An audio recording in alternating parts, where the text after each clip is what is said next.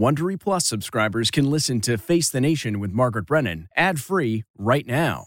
Join Wondery Plus in the Wondery app or on Apple Podcasts. This spring, if you'd rather spend time enjoying your lawn instead of trying to keep it alive, there's good news. TruGreen is the easiest and most affordable way to get a beautiful lawn. All you have to do is water and mow, and they'll do the rest weed control, fertilization, aeration, and even some things you might not even think of. They'll do all of it, while you can do literally anything else. With TruGreen, you can have your lawn looking as good as a putting green. That's not hyperbole. TruGreen is the official lawn care treatment provider of the PGA Tour. TruGreen offers a satisfaction guarantee, and they have a verified best price promise, which guarantees you the lowest price with no compromise on quality. You do you. Let TruGreen do your lawn care. Visit trugreen.com to get the best lawn at the best price with the best people guaranteed. Angie's list is now Angie, and we've heard a lot of theories about why. I thought it was an eco move. Fewer words, less paper.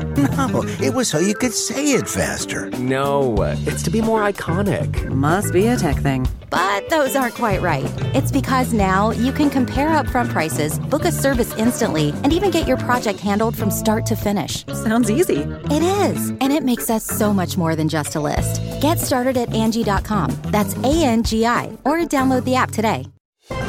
I'm Margaret Brennan in Washington, and this week on Face the Nation, breaking overnight, a U.S. F 22 shoots down a third unidentified aerial object in the skies over northwestern Canada.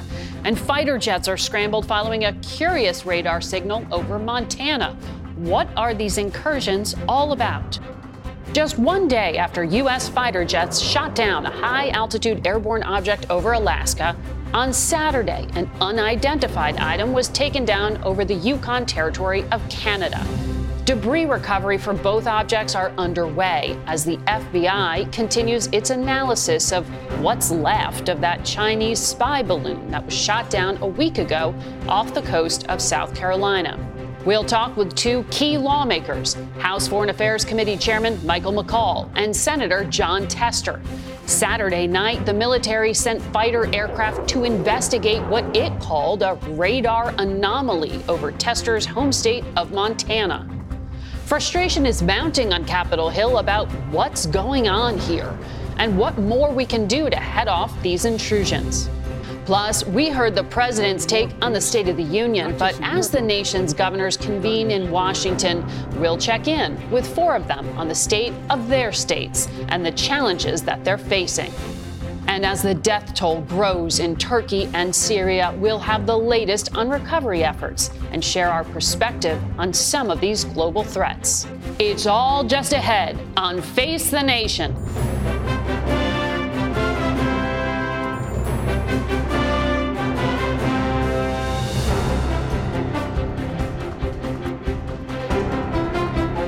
Good morning and welcome to Face the Nation. As we come on the air, the big question in our minds today is what is going on here with what seem like a deluge of potential incursions? What are these objects? Where are they coming from? What is their purpose?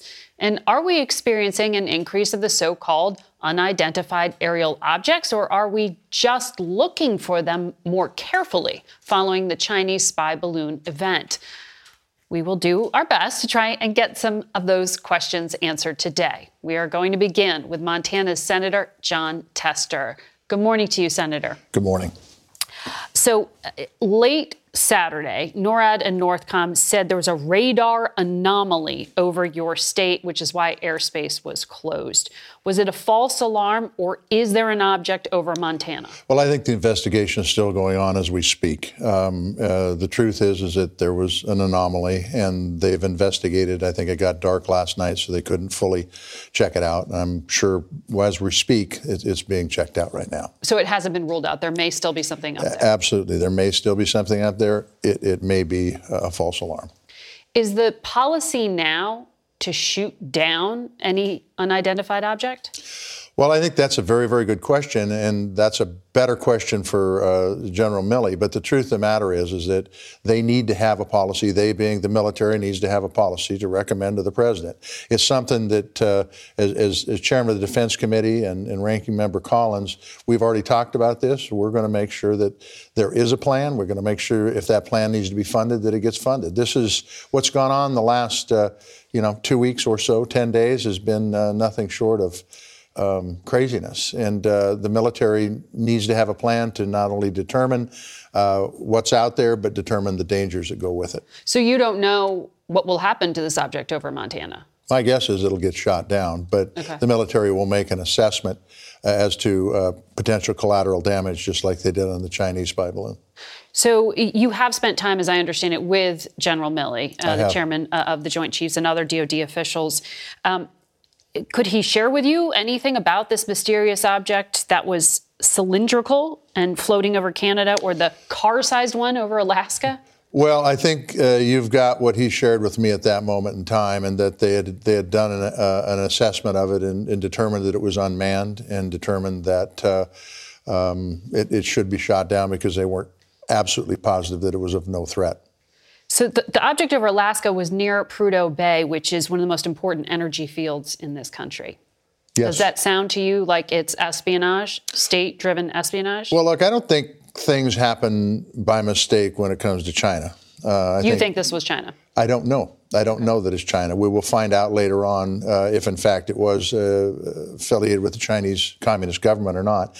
But but the bottom line is is that I think we need to take these things seriously. I think the president and I think more importantly the military are taking them very very seriously, and and to back that up, I think through the appropriations process and the defense committee, we're going to make sure that they're taking it seriously. So uh, the checks and balances will be there as we move forward. But um, this is, uh, like I said, this has been a phenomenon that we haven't had recently, uh, where we've had other countries that have went into our airspace uh, for the purpose of trying to gather information on what we're doing here in the United States. You said, and you, you underscored uh, your key role in helping to determine the budget there yep. for the Pentagon, that you don't remember hearing anything that dealt with balloons. How long has the military actually been tracking this? Well, I mean, th- that's a better question for the military from my perspective. Um, but they weren't sharing it with Congress. They weren't sharing it with me. And so uh, I can't say what their awareness was over the last 10 years. Mm-hmm. Uh, but, but obviously there was some awareness, but uh, whether it was up to where it needed to be, that's a, that's a debate that Congress needs to have and questions that need to be answered by our, our military leadership. You were very critical. You made that very clear, plain spoken, about the fact that administration didn't shoot down the confirmed Chinese spy balloon over the state of Montana.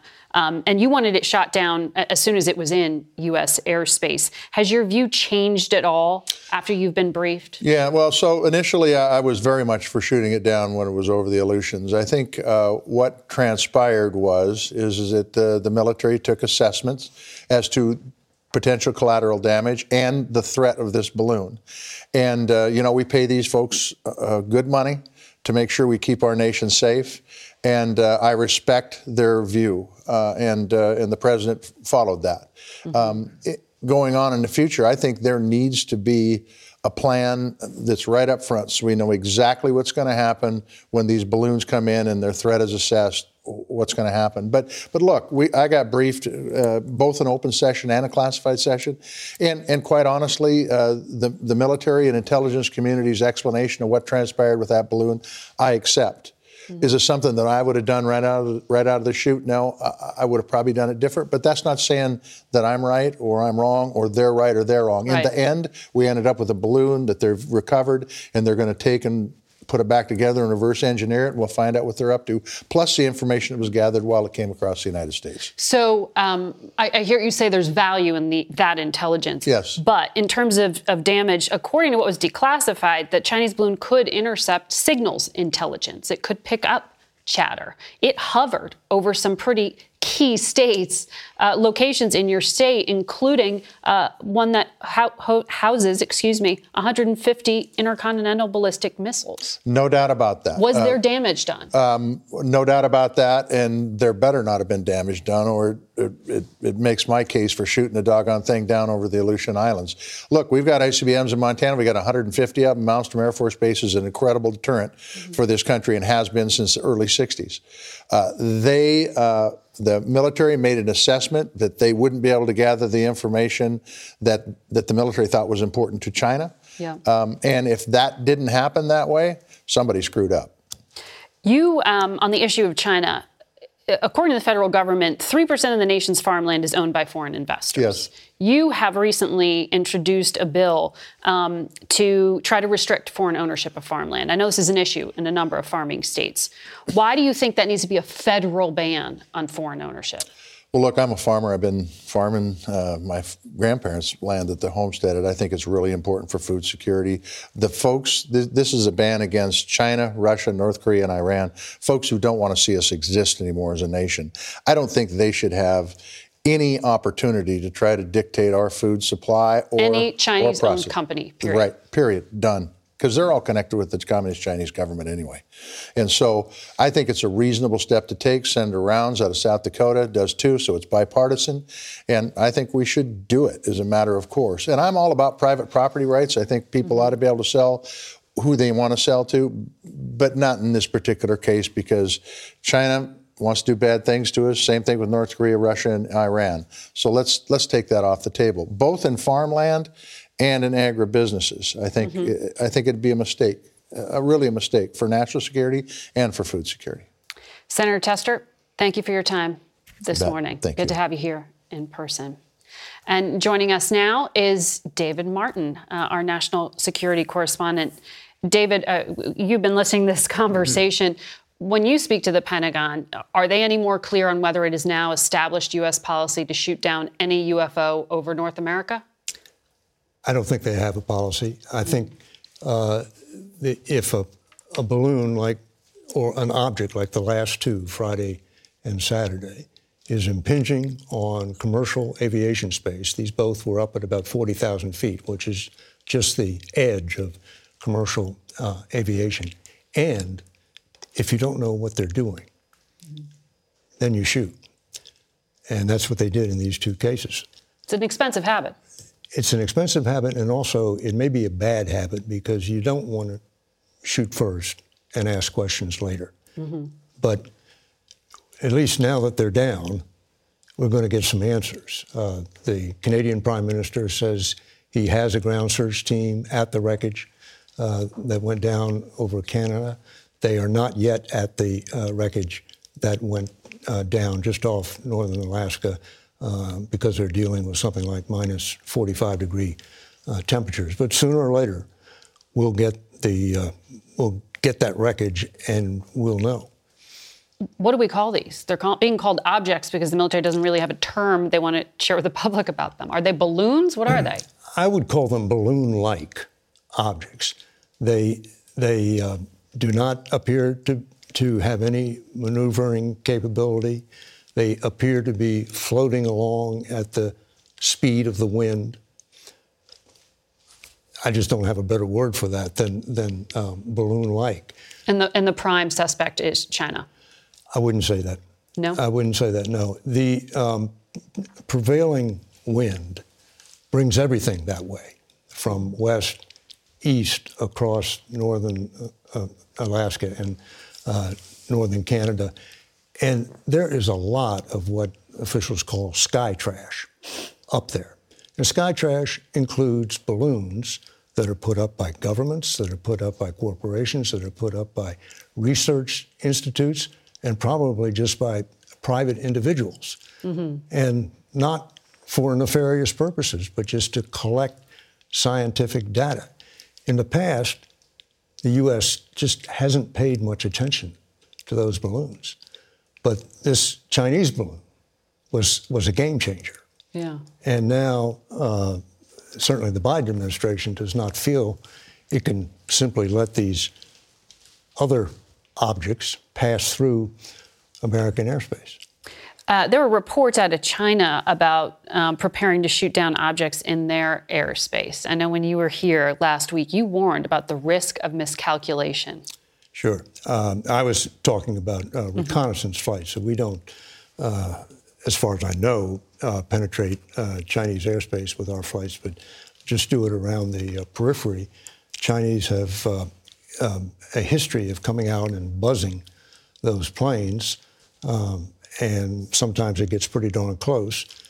And now, in the wake of this uh, balloon incident, you wonder how much closer it's going to get, and whether the U.S. needs to uh, to take precautions. I mm-hmm. I asked uh, the Secretary of Defense about that in an interview this week, and he just you know said, "You can be sure we are going to uh, take all measures necessary to protect our our planes." And I imagine that's one of the things he wanted to speak to the defense minister about, although that phone call was not, uh, not answered by the, his Chinese counterpart. David, thank you. Sure thing.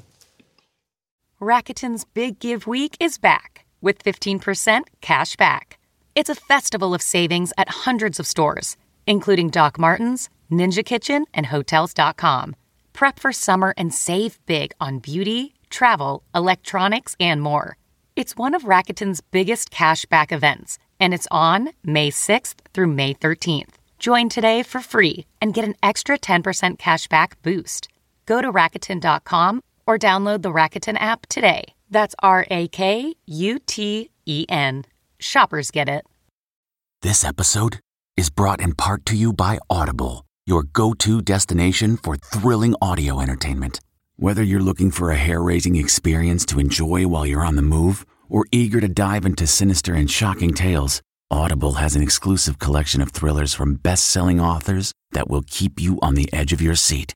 Like James Patterson's first audio only thriller, The Coldest Case. Experience stories like never before, where every chilling detail is brought to life by captivating sound design. Plus, as an Audible member, choose one title a month to make yours forever. And now, new members can try Audible free for 30 days. Just visit audible.com slash WonderyPod or text WonderyPod to 500, 500. That's audible.com slash WonderyPod or text WonderyPod to 500, 500. We go now to Congressman Michael McCaul. He is the chairman of the House Foreign Affairs Committee. Good morning to you. Morning, Margaret. Thanks for having me. Uh, I want to start on this unusual activity three takedowns in eight days. In the case of the spy balloon, this was Chinese surveillance, uh, according to the administration. Um, on Friday, they put restrictions on six Chinese companies that allegedly helped China's military build that balloon. Um, is this the right move to just try to make it harder for them to get U.S. technology, or does Congress need to do something that's more broad? Well, it's certainly the right move. Uh, it will be one of my number one priorities as the chairman of the Foreign Affairs Committee uh, in this Congress to stop the export of technology to China that then goes into their most advanced weapon systems. In this case, a sophisticated spy balloon that went across three uh, nuclear sites. I think it's important to say, uh, in plain view of the American people. You know, in Montana, the Triad site air, land, and sea nuclear weapons in Omaha. Uh, this spy balloon went over uh, our strategic command, which is our most sensitive nuclear site. It was so sensitive that President Bush was taken there after 9 11. And then finally, Missouri, the B 2 bomber, uh, that's where they are uh, placed. Um, it did a lot of damage. Is that what U.S. intelligence told you? They've been saying they mitigated the impact. They say they mitigated it, but my assessment, and, and I can't get into the detail of the intelligence document, is that if it's still transmitting, going over these three very sensitive nuclear sites, I think, I think if you look at the flight pattern of the balloon, it tells a story as to what the Chinese were up to as they controlled this aircraft throughout the United States. Going over those sites, in my judgment, would cause great damage Remember, a balloon can see a lot more on the ground than a satellite. So you said you want to try to stop the export of te- technology that can be used by China's military. As a conservative, though, how much this has to make you a little uncomfortable to have government try to control private business investment. How do you do that? Well, we have what's called an entities list. The Department of Commerce I have jurisdiction over the office within there. The uh, Department of Defense has one. We need to harmonize those, make it more security focused.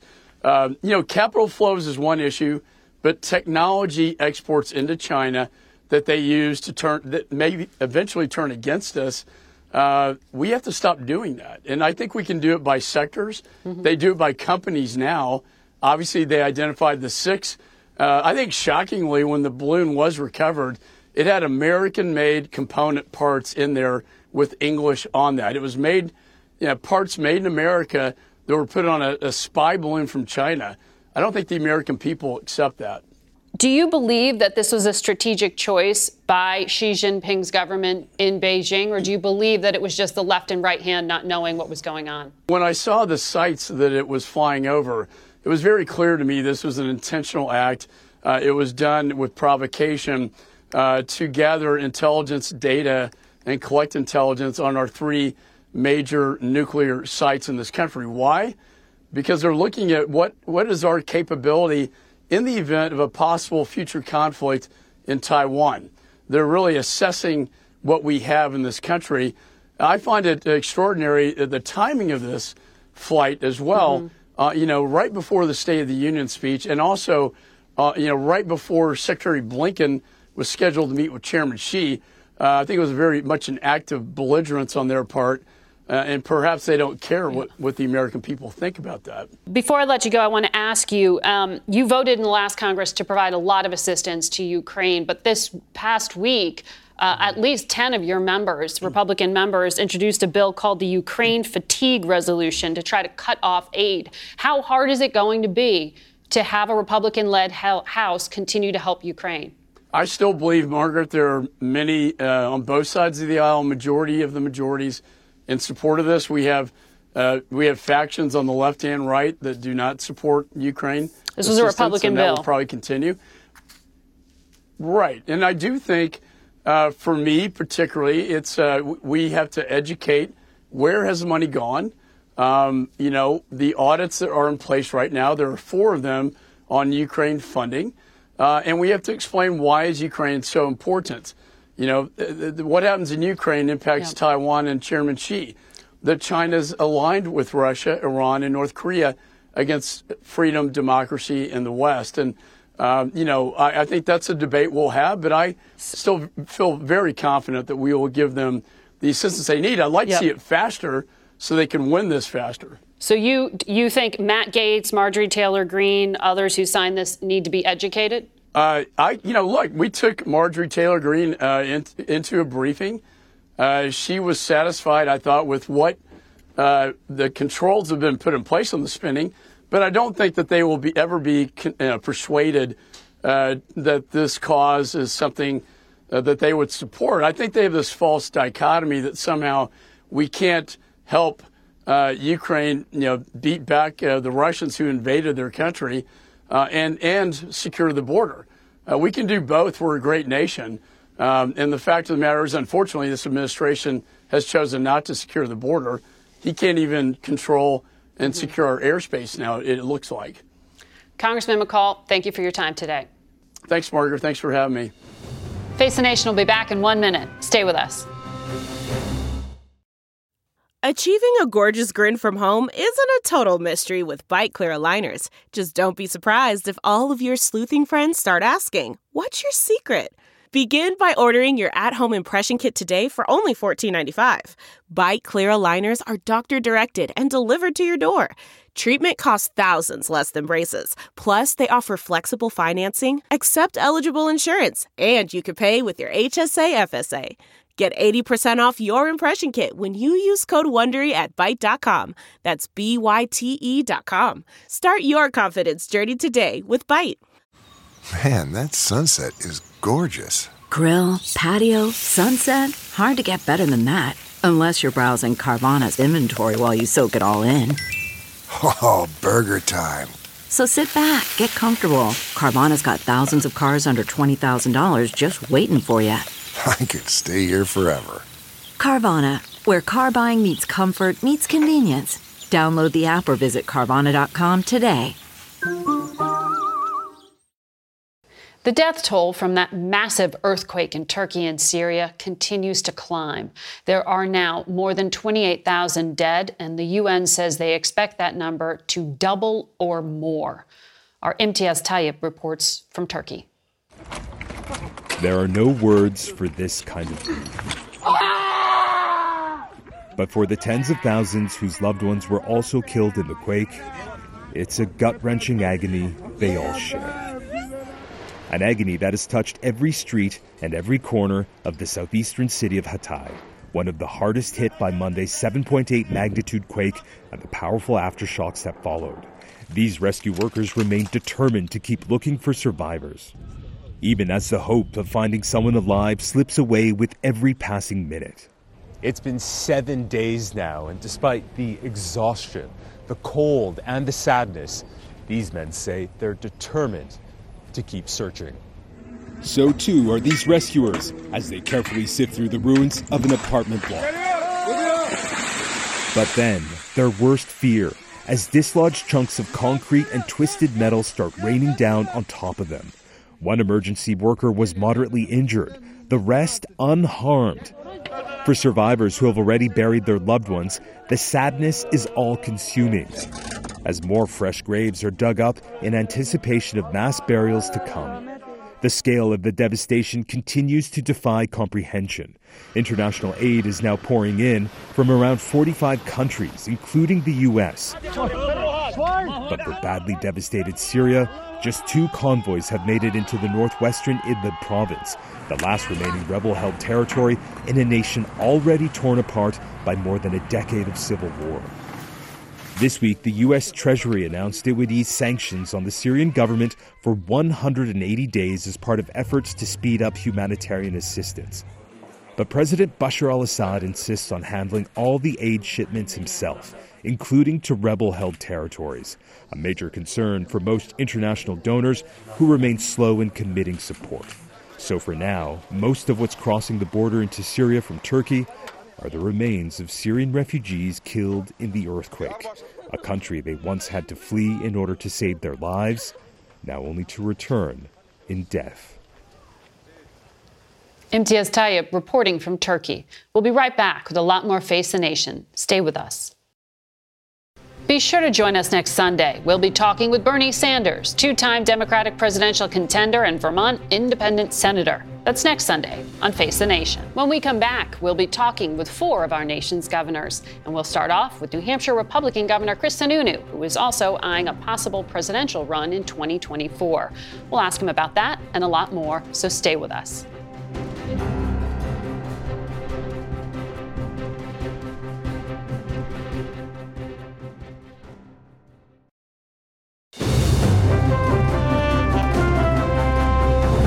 Welcome back to Face the Nation. We're joined now by the Republican governor of New Hampshire, Chris Sununu. And it's good to have you here Thanks. in person. Uh, great to be here.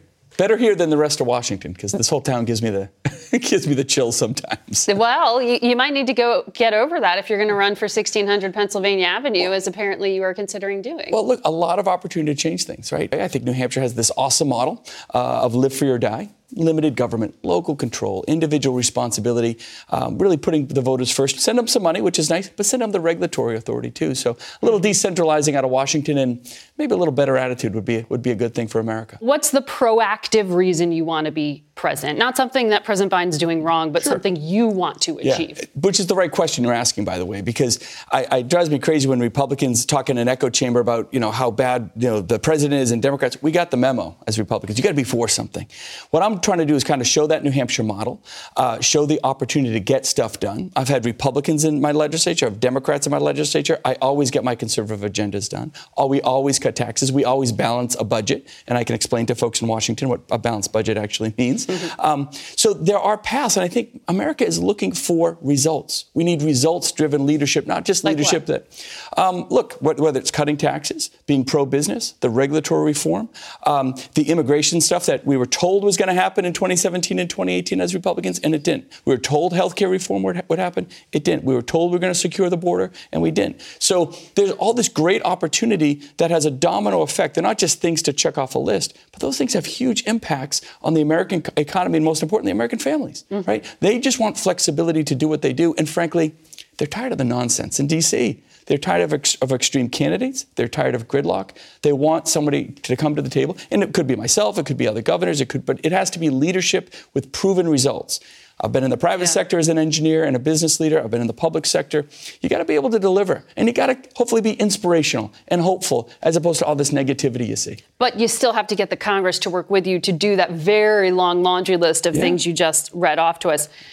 So when you were here in November, you told us that uh, President Biden would not run for president in your estimation? You yeah. just saw him up close for yeah. the past few days. You, is that still what you believe? Well, I know other people will definitely run. They're going to get in the Democrats, race. Democrats, you believe? Oh, absolutely. Yeah, yeah. Because why do you say that? Did someone tell you that in uh, the last few days? Well, Joe Biden has tried to move the first in the nation primary from New Hampshire right? But we're, gonna, we're going first, whether the president likes it or not. And so that's going to be a huge opportunity for anybody who wants to step up and challenge him. And if you look at the polls across the country, the average Democrat says, yeah, thanks for your service on one term, but let's keep it to one term, President Biden. And I just don't believe the Democrat left wing elite is going to sit on the sidelines knowing you could come to New Hampshire, get all the earned media, all okay. the attention uh, without a whole lot of money, all that political momentum. He's opened up his political flank, so to say, to give someone else a huge opportunity to charge right through and take that nomination from him. Well, we'll see if your if your projection plays out.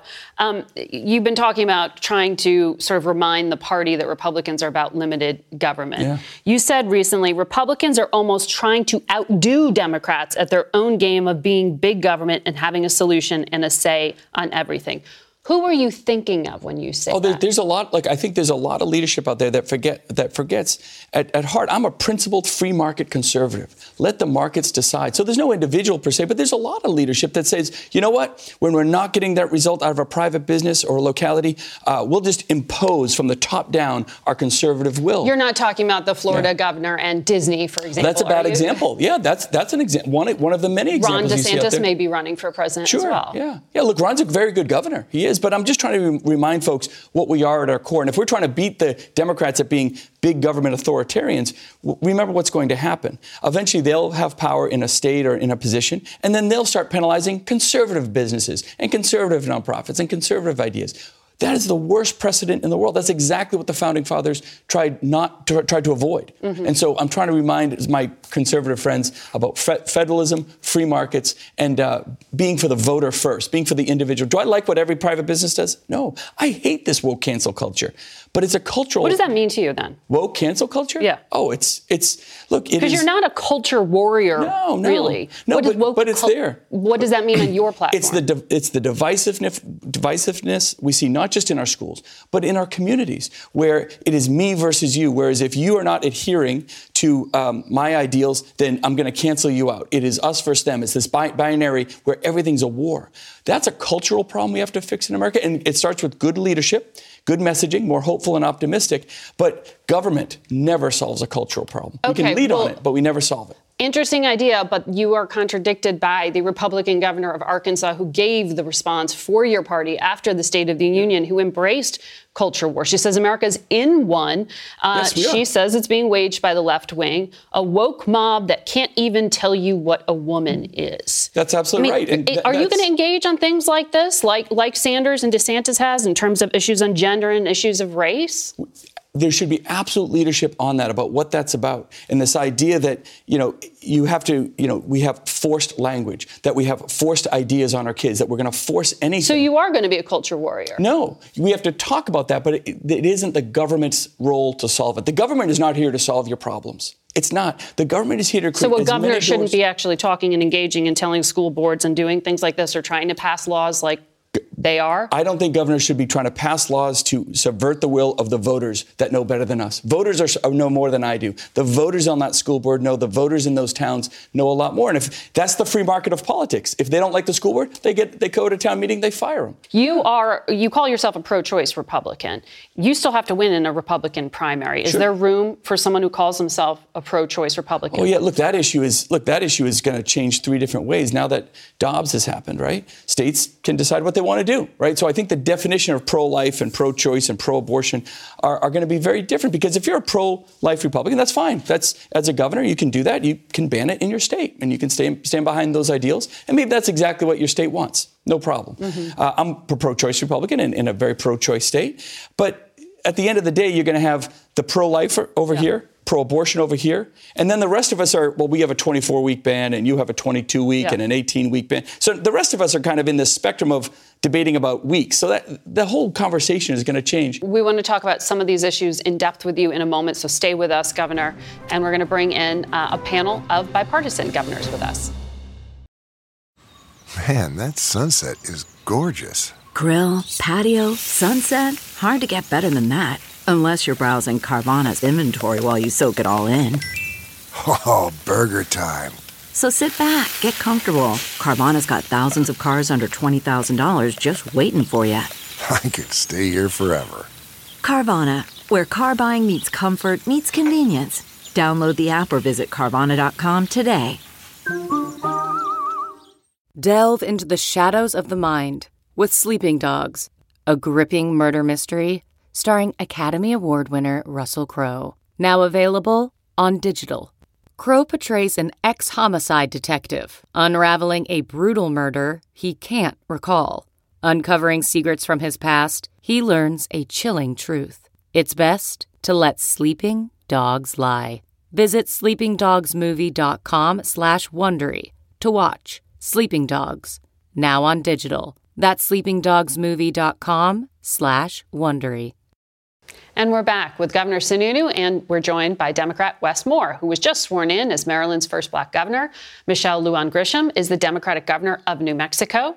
Republican Doug Burgum is the governor of North Dakota. And it's good to have you all here at the table together. Yes. Thanks for um, having Great us. to be with Thank you, too. I want to uh, talk about some of these issues of common cause. Governor uh, Burgum, I know uh, the fentanyl crisis, the drug crisis was a topic at the White House in recent days. Your state is one of six with the lowest rates of drug overdose deaths, according to the CDC. How is that possible when this is a national crisis? Well, I think all of our governors, we're all border states now with the fentanyl that's coming into this country, perhaps manufactured in China, coming across the southern border. But in North Dakota, we've really taken an approach of understanding that if you're going to have a war on drugs, which is this thing we've been doing in our country since the 1970s and 80s, uh, it can become a war on people who have uh, a health issue. They've got addiction is a disease. And so we want to be very tough on the people that are importing and distributing, but we also have to understand that uh, if, if, people have the disease of addiction, it's not a moral choice or a failure. And so we've taken an approach uh, on a number of fronts. Uh, one of the things that's been most successful is, is treat, treating the disease of addiction uh, is with peer support specialists because we know now that someone who's got lived experience, whether that's in the criminal justice system or living with the disease of addiction mm-hmm. uh, and in recovery that they can help people through it as much as a, an addiction counselor. So the whole approach is we've turned it towards one of uh, of treating this as a national health crisis, which it is.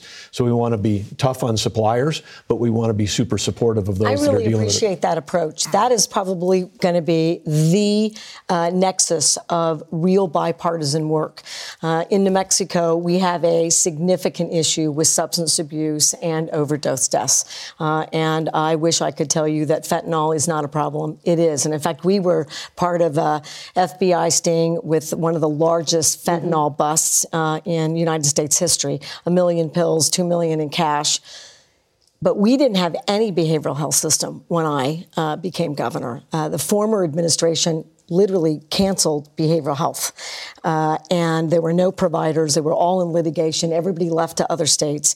So now you have a crisis on top of a national building crisis that COVID did none of us any favors to really address. Evidence based work about making sure that treatment is available mm-hmm. uh, is exactly how we're going to get ahead of this. So all of the uh, upfront, so dealing with poverty and food security and jobs and workers and good education while we're treating folks who are currently uh, uh, dealing with this disease. And I think we can start to do that regionally with creative solutions that allow Medicaid uh, to pay for services across states when it's behavioral health. And we've eliminated copays for behavioral health services. And is, this is something you're asking the federal government for help to do? You know, I didn't actually do that during that. We have very, it's a limited who can ask questions, and that sounds uh, awful. We want to make sure that we're all benefiting by a topic matter that we can all take back with us and get a sense where the federal government is headed.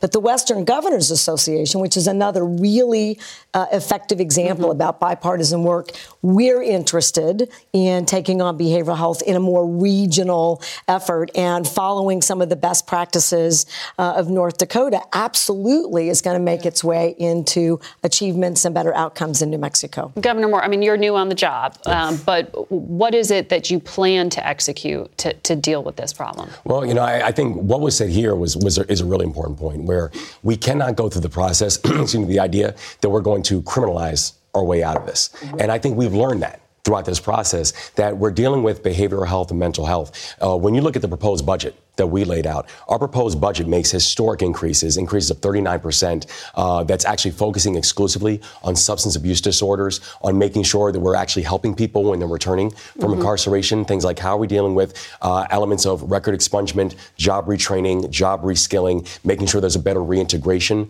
with the family. But there has to be a larger holistic way in the way that we are dealing with this challenge because it is true. We have spent two decades now dealing with a behavioral health challenge essentially by criminalizing it. And there are long term consequences, economic consequences, societal consequences that I know in the state of Maryland uh, that we are aggressively pushing on within the way our administration is looking at this work. We were looking at some of the research, and in Maryland, in one county, they've had to use Narcan on students 11 times That's in right. the past year. That's and you're right. actually putting this in the schools because this is so common? Because we, because we have to. And that's the thing. As, a, as an administration, uh, I always say, you know, as a leader, I am data driven and heart led right? I, I, I, I, wear my heart on my sleeve, but I don't move without data. And the data has been so clear about the damage that this has done to our communities, both urban and rural. And I mean, children, apparently. And children. And, and to the point where we've actually now appointed a special secretary uh, who's a former mayor of Hagerstown who actually got into politics uh, because of the issue of, of opioid addiction, had her best friend lost to, a, to an overdose, who is now serving as our special secretary on this exact issue. You were nodding at the Narcan in school. Oh, yeah, absolutely. Look, the, one of the biggest issues is. Ac- This is first- a drug when someone overdoses to basically help them and, and survive Narcan it. works for, for the most part. We can talk about where, where it doesn't work, but schools. You need access points to schools. Kids need to know that um, that there there is help there. What those systems are. Rural access to care is absolutely huge. People have to understand it's not a 28 day problem, right? That's old school thinking. Sometimes recovery is a lifelong uh, journey. So you need right. you need recovery friendly workplaces. You need wraparound housing and, and those types of services. Understand that also the fentanyl crisis, it's now being mixed with everything. It's, it, it's in vape cartridges. It's in marijuana. It's being mixed with xylazine. And let me tell you, if you don't understand the xylazine fentanyl crisis that's coming, it's horrid. It negates the ability of, uh, of Narcan to revive you. Uh, and it, it's so the mixing of everything, I call it a cartel driven crisis now. It's no longer overprescription. That's always part of it. But the cartels have such access and, and they, they're basically creating their own markets. They're putting it in Adderall. They're, put, they're mixing it with, with black market Adderall. They're mixing it with How Xanax are people buying it? black market. As inflation goes up, more people go to buy their pharmaceuticals offline. And so they're going to get Adderall for the kids offline. It becomes mixed. Or the kids try to buy vape cartridges offline and it becomes mixed with fentanyl. And the dealers know, look, we, we might lose a couple, but we're going to create addicts out of it. And so the crisis is the mixing where we have so many folks that overdose that had no idea they were even doing fentanyl. But we need to be careful, in my view, that we don't do this paradigm, you know, just shifting from one extreme to the other. Absolutely, organized crime and cartels, which are embedded in every state, have to be held accountable, and uh, we all collectively. That's a federal and state by state issue. And you have asked the federal government for more FBI agents, and they denied you that request. Well, they, so far, let's. I'm I'm tenacious. I'm gonna. I'm bet on me. I'm gonna get those agents. But to your point, if we were all using our national guard. To some degree, we need we need them for our own state emergencies. But if we were doing drug interdiction work, then we're dealing with the bad guys and gals in this system, and we need to do that collectively. Instead, we're doing it. I do a little, you do a little, you do. We should be doing it collectively. That's the right kind of leveraging. One thing that we've stopped even using the word overdose because no one is making a choice uh, to kill themselves, as Chris was saying. I mean, th- these people don't know what they're taking. We have an epidemic of just huge proportions like we've never had before. And and you talked about FBI. It, one of the things that's happening across the western U.S. on all of the the tribal lands. Uh, the, like the sovereign nations that we share geography with in North Dakota, is they don't have enough BI agents the federal government, federal forget agents. FBI, so the, the Bureau of Indian Affairs that would be doing that drug interdiction, their staffing is way down. Organized crime is preying on those mm-hmm. tribal communities, and that's where they're basing their operations out of. And you're seeing it in your tribes We're as well. We're seeing that too, yes. Um, I want to, this is a huge topic, but I want to make sure I get to you on the issue um, of abortion because, of course, the Supreme Court threw this back to state capitals in June when they uh, overturned Roe versus Wade. Um, Governor Burgum, the very last abortion provider in your state left after that Supreme Court decision. What has been the impact of that? Well, of in, not having that care. Well, in the in the case of this case, because the, the last one was in Fargo, it moved about 400 yards. It's now in Minnesota. Uh, so the effect of uh, people having access to care is uh, really they not, leave. Well, they leave, but they're going 400 yards further east, and I think this is this is uh, uh, what will happen across our nation. Uh, it's now back in the hands of states. Uh, North Dakota has proven at the ballot box, the citizens voting. Uh, our legislature uh, very much is a pro-life with exception states, uh, and so this is a something that, that the state of North Dakota has been pursuing for a long time. But as Chris was talking about in the earlier mm-hmm. seg- segment, this is something that I think states can decide, and I think it, it ought to be decided at the state level. It's, it's a long way for a lot of people to travel, though, if they're not in Fargo. No, I mean, what has been the impact in, in we're your seeing, states? We're seeing women all across America come to New Mexico, and it is a long way to travel. And what about aftercare? And what about your family? And what about the other uh, potential family members, like other small children? It is catastrophic. This is where I think constitutional rights are a federal matter, making sure that wherever I live in this country, one country, that my constitutional rights, my bodily autonomy ought to be protected protected. And with all due respect for people who have moral, uh, uh, who morally oppose my position on abortion, they don't have to seek that care. Mm-hmm. But women who need that care get limited or reduced or eliminated access, and women die all across this country and we're going backward. And I, I could not disagree more with my good friend Doug about well, this being I, I want to ask you on a very matter. specific issue how you are planning to spin this forward because abortion's legal in New Hampshire, Maryland, New Mexico. The majority of abortions provided in this country happen via pill these days. And That's there's right. a Texas mm-hmm. court decision that is pending that might strike down FDA approval, as I understand it. Are you preparing? Are you stockpiling the drug? Are, are you planning at all?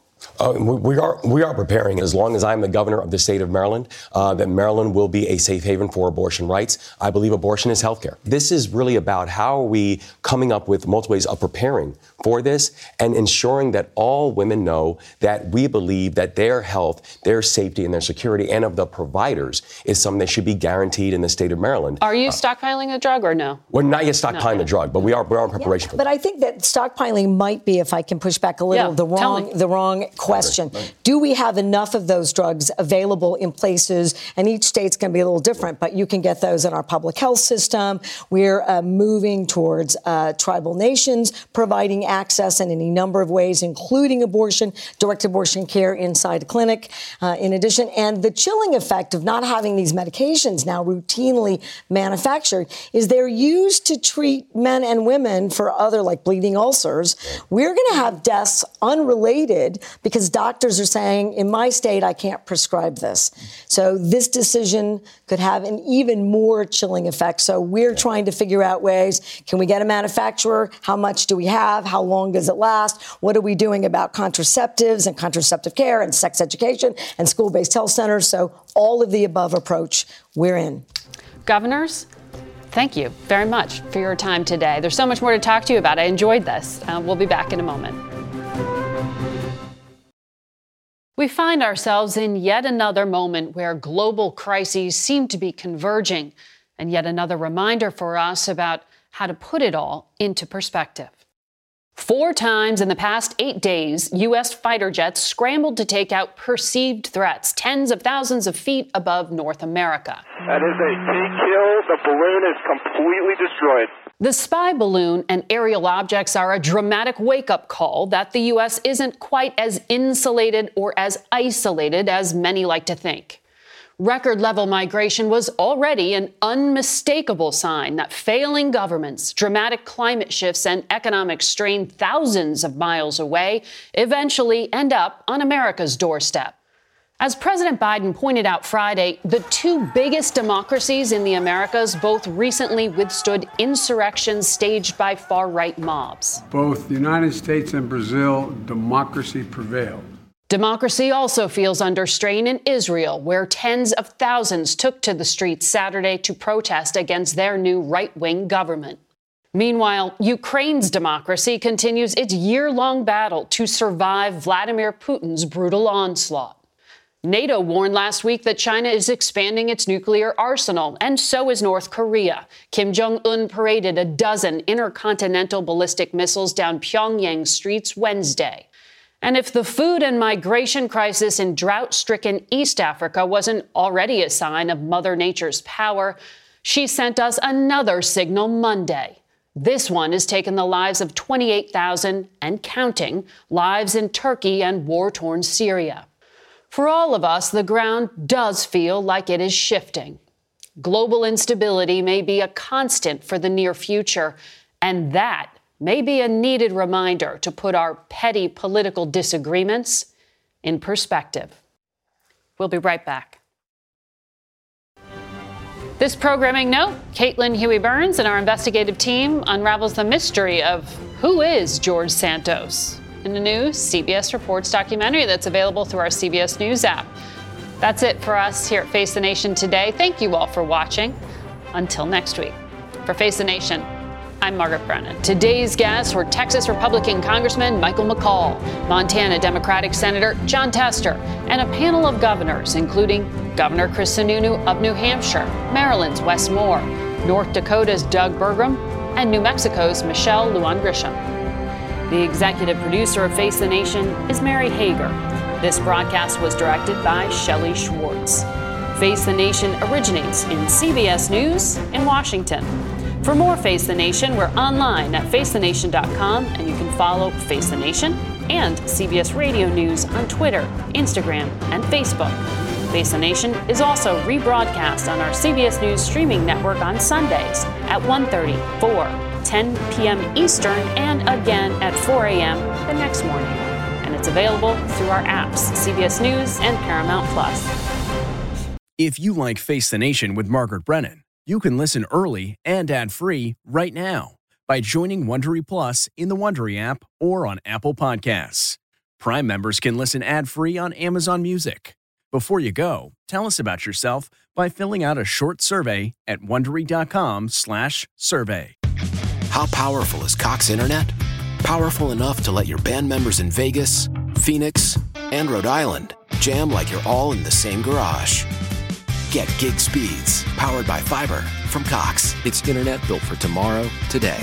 Cox, always building better. Download speeds up to one gigabit per second. Cox internet is connected to the premises via coaxial connection. Speeds vary and are not guaranteed. Cox terms and other restrictions may apply. The Hargan women seem to have it all. From the outside looking in, we were blessed. My mom was amazing. But as detectives would soon learn, there was a lot going on inside the Hargan household. Ashley and I have been calling my mom and the house and Helen. Okay. No one's answering. 63 year old Pamela Hargan gunned down in her own home. Her youngest daughter, Helen, lay dead upstairs. Patrol, when they arrived, assumed or thought that there might have been a murder suicide. But for the detectives on the scene, there were things about the scene itself that were concerning to us on day one. Who would want to kill their mother and their little sister? There is no boogeyman here. It is exactly who we think it is. I'm Peter Van Sant from 48 Hours. This is Blood is Thicker The Hargan Family Killings. Listen to Blood is Thicker The Hargan Family Killings wherever you get your podcasts.